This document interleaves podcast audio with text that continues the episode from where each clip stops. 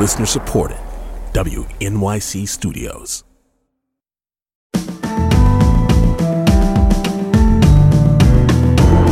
This is Brian Lehrer's Daily Politics Podcast from WNYC Studios. It's Thursday, August 24th.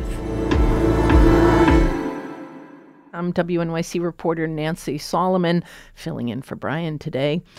Last night was the first official debate among the qualifying Republicans running for president.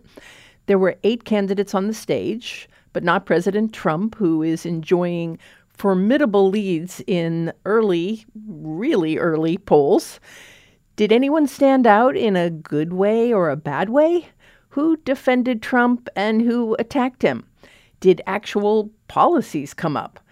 And joining us to give us her take on those questions and what it all might mean for the 2024 race going forward is Lisa Lerer, national political correspondent for the New York Times, who was part of the crew at the Times live chatting the debate last night.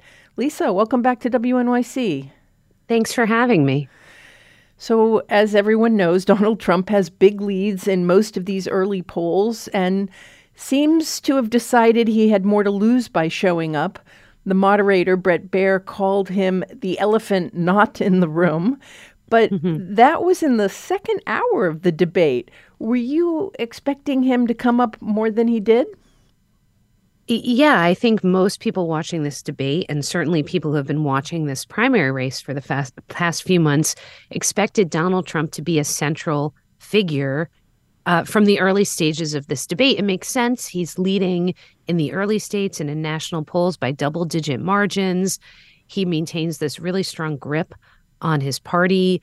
In our polling a couple weeks ago, we had a slight majority, I think a little over 50% of voters who said they weren't even really considering an alternative to Donald Trump.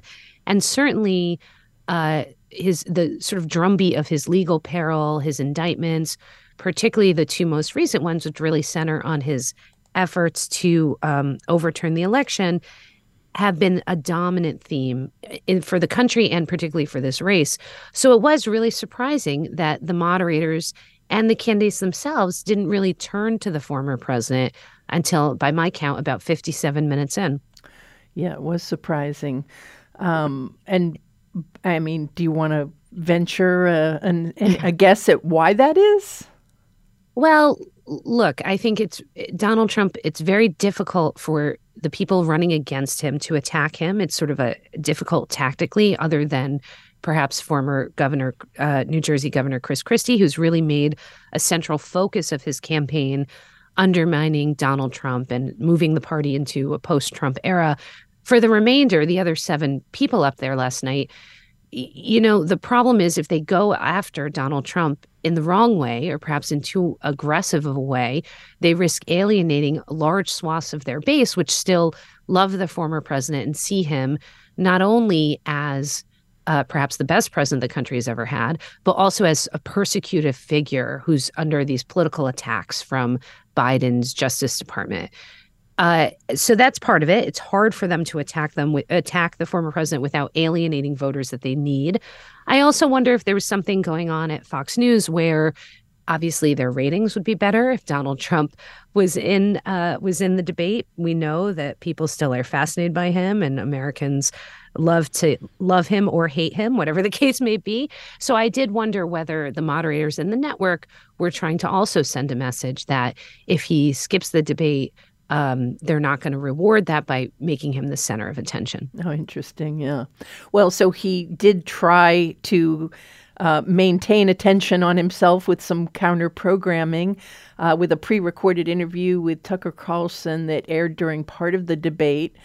Uh, any surprises there? Well, I think how little that interview had an impact on the main narrative of the night really was a surprise. Those kinds of maneuvers by former President Trump in the past have been very successful at grabbing media attention. In this case, it really felt like something that was happening in a galaxy far, far away somewhere. It didn't feel super connected to what was happening in the debate. And part of that, of course, was because it was pre taped. So it couldn't be connected to whatever was happening in the debate. Um, you know, but this this lack of attention on the former president is likely to be short lived. Uh, we're expecting sometime later today for him to show up in a courthouse in Atlanta to turn himself in in the latest uh, indictment case or latest his latest criminal case. So, you know, the the media's focus will certainly uh, turn to that in a large capacity very soon. Yeah. Well, let's talk about the actual debate and uh, who was there. Um, you know, I have to say, I still, after these many years, find it shocking how conservative the entire field of candidates is.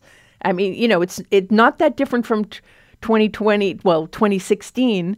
Uh, but like, for example, the debate about border security was between the Republican candidates was about whether or not refugees should be shot by army, you know, by the army at the border. And so I just I sat there wondering do they really believe these things or are they pandering to the most extreme elements in the party or or both? Well, look, I think part of the impact of Donald Trump's 4 years in office is that both parties really grew and the country as a whole grew significantly more polarized and that sort of I, I do think you know republicans have grown more conservative on some issues but not on others right on federal spending which really opened um, the debate with a long discussion about sort of returning the country to more fiscal discipline that was a repudiation of a lot of what the trump administration had done which was to expand federal spending in a way that traditional republicans haven't, you know, traditionally Republicans haven't supported.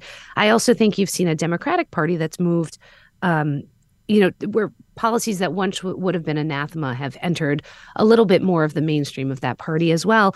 But I, I wonder if part of what you're sensing there is a question about how this all plays in a general election, that these mm-hmm. debates, which of course primary debates always sort of tack to the left or the right, depending on the party that's having them, and then those candidates have to tack back to the middle in some form uh, in a general election, and how um, these candidates tack back from those kinds of statements, perhaps maybe part of what you're wondering about and feeling there.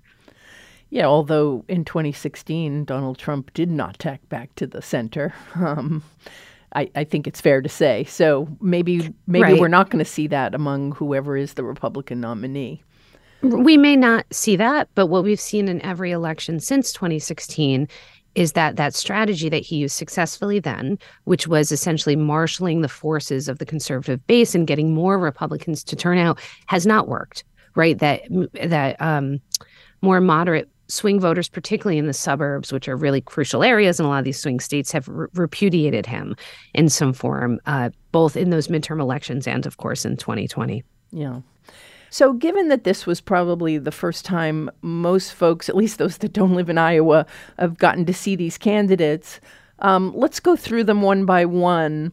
Um, and talk about what they needed to accomplish and how they did.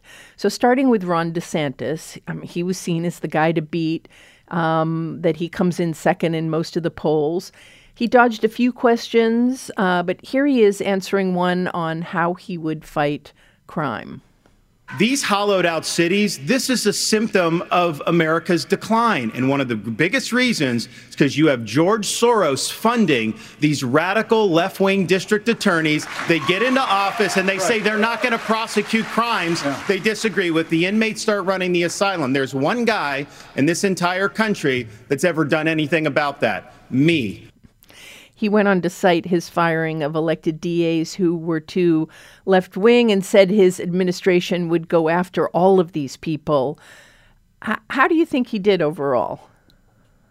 Well, look, I, I think his mission in this debate was to claim the place that he has been sort of positioning himself for and has been positioned for by you know people who are looking for an alternative to Donald Trump which is that he would be the chief challenger to to Donald Trump that many Republicans think the only way to defeat Donald Trump in this primary is for everyone who is against him to r- rally around one candidate. A divided field, which is what we have now, uh, benefits Trump because it splits the opposition vote against him. So, a lot of Republicans who would like to see the party move beyond Trump were really hoping that Ron DeSantis would be able to do that. And in his dream scenario uh, for this debate, he would have emerged as the chief challenger, the clear alternative to Trump. And, you know, the Republican Party could have come behind him and he could have maybe mounted a fierce challenge to Trump. That did not happen tonight. He had some good moments. He certainly didn't have any major missteps. He lives to fight another day. But I don't think anyone's who watched that debate is coming out of it saying, okay, this is the guy and it, this is the, you know, the main opponent to Trump. So he fell short of that mission. But, you know, it's possible he's had a couple really bad weeks where he's been sort of having a series of staff ch- shakeups and donors have been airing all their anxieties in the media, which is never a good sign for a political campaign. He may have arrested some of that sort of downward spiral, but I don't think it quite elevated uh, Governor DeSantis to the place that many of his supporters were hoping it would. Well, and he also, you know, he had that. Uh, the debate prep document that uh, right. your fellow reporters yeah. at the New York Times found buried on a website. Um, and he was advised to, quote, attack Biden in the media, hammer Ramaswamy, defend Trump, and my personal favorite, be likable. Uh, did, did he stick to his script, do you think? You, you don't think that works when someone tells you to be likable? You're magically likable. He, uh, I, yeah, I, saw him trying. I saw yeah. him trying. I mean, that was really a tough break for him ahead of the debate because basically it boxed him in. If he did any of those attacks, which let's be clear, they were not like the most innovative things. That's pretty obvious advice that one should try to be likable when you're running for president. Um, but if he did any of those things, he would be able to be attacked as a phony, um, and that happened during this debate. So he he sort of was boxed in between what he needed to do and what his uh, advisors at the super PAC had told the world he or ended up telling the world he needed to do. And, you know, that sort of left him in a really tough position. Yeah. So Vivek Ramaswamy made an impression. Uh, he's a 38 year old candidate vying for second place with Ron DeSantis. He was expected to make his case as the next gen Trump, who he called the best president of the 21st century. Um, he did get booed with his answer on climate change. I'm the only person on the stage who isn't bought and paid for, so I can say this. The climate change oh, whoa, agenda whoa, whoa, is a hoax. The climate change agenda is a hoax. And we have to declare independence for it the first part of that answer didn't win him any friends friends on the stage. I'm not sure they were disagreeing with the hoax part. I think they were disagreeing with the bought and the sold part. But uh, so, what was his goal last night, and how did he do? His goal was to uh, tell Republican voters that he was a person who was running for president and he existed and he was a contender in this race. I, this is not someone anyone had ever really heard of. You know, maybe they voters have probably heard of Governor Ron DeSantis. Maybe they've heard of a Nikki Haley or Tim Scott. Certainly Mike Pence. Not a lot of voters had heard of Vivek Ramaswamy. So he had to sort of make a name for himself. He's been having a little bit of a rise in the polls. So he's trying to ride that wave. And really, his approach was to be as aggressive as possible and try to make headlines and insert himself uh, into the center of many of these exchanges. He did do that. He took a really aggressive approach and many of the um, his rivals really spent a lot of time just sort of slapping him down. I think he was called uh, fake and a amateur, and a, he was at one point. I think Chris Christie compared him to Chat G uh, mm-hmm. Chat uh, GPT. Um, so he definitely got a lot of attention, which was part of, I think, part of his goal in this debate. You know, it's interesting if he emerges as the guy that uh, people sort of know coming out of this or the person who made an, expre- an impression, it doesn't really pose all that much of a threat to Trump, of course, because he has really modeled himself in the image of Donald Trump, which leads to the obvious question uh, why would Republican voters choose this guy instead of um, a former president that Vivek Ramaswamy himself described as the best president in the 21st century. So, it, you know, if he's presenting them with an alternative of Trump or younger Trump, you do sort of think, and certainly the polling indicates that Republican voters would sort of prefer the original to New Coke. Yeah, I, I kind of wondered about that and thought, well, I guess he's sort of waiting in the wings if for any re- for any of the various reasons that could happen that Trump isn't on the ballot, that then he becomes the heir to the throne. Sure. And look, I mean, he's certainly running for president. Um, but people run for president for a lot of dis- different reasons. And um, the only reason is not always actually becoming president. There's a lot of benefits that can come from getting that kind of notoriety or fame. uh, you know, particularly if you want a political position later, or if you want to cut a deal with whoever becomes the eventual nominee, or, you know, he is running for president. You would assume he wants to be president, but there can be other benefits to a successful primary campaign.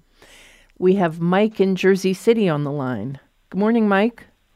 Good morning. Um, yeah, I, uh, frankly, if it, an angel appeared to me and said, You want me to make Trump president again? I'd say absolutely because I thought he was terrific. But I'm a DeSantis guy because I'm I doubt that Joe's going to run, and I doubt that Trump could beat anybody else. Um, what I wanted to call in about, though, and I, I, maybe it's because you're going one at a time through the group. I thought that I mean DeSantis survived; he didn't hurt himself. Ravis, Ramaswamy came in too hot. He's not good on TV, and I think he's he hurt himself. Uh, the person I thought really stood out was Nikki Haley, and I was really surprised. She was strong, she was forceful, she was very, very practical, and I, I thought she she was. If anybody won that debate last night, it was her. Uh, interesting, Mike. Well, I have Nikki Haley next on my list, so um, you know, let's let's talk about her. We have a clip of tape. Um, she, you know, she's been running longer than most of the others. She jumped in early along with Donald Trump, uh, but she hasn't seemed to get the kind of traction, Mike, that you're talking about. Uh, but maybe she did herself a lot of favors last night. Um, here's her answer on the economy. You have Ron DeSantis, you've got Tim Scott, you've got Mike Pence. They all voted to raise the debt, and Donald Trump added eight trillion to our debt. And our kids are never going to forgive us for this. And so at the end of the day, you look at the 2024 budget, Republicans asked for 7.4 billion in earmarks. Democrats asked for 2.8 billion. So you tell me who are the big spenders. I think it's time for an accountant in the White House. So Lisa, uh, what do you think about what Mike said that he he liked Nikki Haley and he's a Trump supporter. So um, what do you do you think she did herself a lot of favors last night? Oh, I think she definitely did herself a lot of favors. You know, she has been in the race, excuse me, as you point out, the longest since February or so, and really has not gotten any traction. She's uh, certainly struggled in the polls. She hasn't had the most success raising money. And this, I think, will really help her. And part of she did a couple things that I thought were really interesting. First of all, she really positioned herself as the adult in the room when all the guys were sort of fighting over this or that. She would step in and say, okay, guys, here's my policy for X, Y, and Z. Uh, she did that on climate in a way that was pretty effective. Um, she also used her gender in ways that I thought were interesting. She, when she did broke into that sort of back and forth on climate, she uh, paraphrased Margaret Thatcher and basically said, "If you want something said, ask a man. If you want something done, ask a woman." And then jumped into her answer, which was sort of a nice way to cast her gender as a really as a strength in a field where it certainly makes her unique right now. She also um, referenced it when she talked about abortion, which I think I know you were you, you said you were really interested in that exchange with Mike Pence. I thought that the sort of extended exchange about abortion rights was perhaps the most interesting, um, one of the most interesting moments of the evening, and what Nikki Haley did there was she mentioned her st- struggles with her own pregnancies, which certainly is not something any of the other people could talk about in the same yeah. kind of with the same kind of potency. And she also really um, sort of took a different position. She she said that the country needs to find some kind of consensus, needs to rally around some kind of common sense middle positions, needs to stop demonizing women, and that is that are the kind of positions that could be more viable in a general election than say a 6-week ban or a federal ban, which we know from polling that the majority of Americans don't approve of. So the the other sort of I guess you could call him the most other anti-Trump candidate I thought was Asa Hutchinson. Um, you wrote in your preview of the debate that his goal was to be not boring. Uh, do you think he managed that? I just don't think he was that much of a presence on the debate. You know, both he and uh, Governor Doug Burgum really had to sort of tell Americans who they were uh, introduce themselves to America. They're not quite as well known as these other figures. That's always harder to do from the wings of these stages. And, you know, I'm not sure that either one of them really moved the needle significantly for their candidacies. Yeah. I mean, he did he did go the furthest in suggesting that Trump is unfit for office. Right. Here, we have. Uh, we'll play that clip. There's an important issue we as a party have to face. And over a year ago, I said that Donald Trump was morally disqualified from being president again as a result of what happened on January 6th. More people are understanding the importance of that, including conservative legal scholars who says he may be disqualified under the 14th Amendment from being president again. Did that basically just end Hutchinson's campaign among Republicans? I mean, it's not a popular position among a Republican primary electorate. The place where uh, potentially these candidates can get more traction against Donald Trump is, or they've tried to, right, is when they talk about electability and sort of the chaos and polarization of Trump's time in office and not wanting to return to that, concerns that Trump couldn't win independent voters, sometimes break through. The idea that Trump is morally bankrupt is not really something that a bulk of Republican voters are going to rally behind. Most of the people who believe that are just not voting in a Republican primary. Right, right. All right, let's go back to the phones. We have Carl on Staten Island. Good morning, Carl. Good morning. Good morning. Actually, I have a two part question for you. The first part is how does the Republican National Committee have the gall to tell people that um, that they should put party over country? And secondly, what are the ramifications for Hutchinson by, for not having um, said he would support that person whose name I don't like to mention? Let me ask you a question, Carl. Uh, Um, are are you a Republican voter, or do you tend to vote Democrat? I'm an or- independent voter. Uh, I was a I was a Republican voter most of my life. I'm now an independent who generally tends to vote Democratic. Okay. Uh, Lisa, do you want to respond to Carl? Look, this is something that the Republican Party has done in recent cycles. In part, it's because they're worried about some kind of independent candidacy gaining steam. Those kinds of candidacies can be damaging at the margins uh, for Republicans or Democrats. And the margins are what matter in our presidential elections. So that's part of why that pledge is, uh, has been created. Uh, it's not clear what the consequences are. Um, Donald Trump has also resisted signing that. And you know, it's hard to see that the party wouldn't back him. So uh, we'll have to wait and see how this all plays out. I'm afraid we're going to have to leave it there for now. My apologies to Tim Scott and Doug Burgum. We didn't get to them, uh, but there were just too many candidates to plow through. And thank you so much, Lisa Lerer, national political correspondent for the New York Times. It was great to have you on. Thanks for having me. Brian Lehrer, a daily politics podcast, is an excerpt from my live daily radio show, The Brian Lehrer Show, on WNYC Radio, 10 a.m. to noon Eastern Time, if you want to listen live at WNYC.org. Thanks for listening today. Talk to you next time.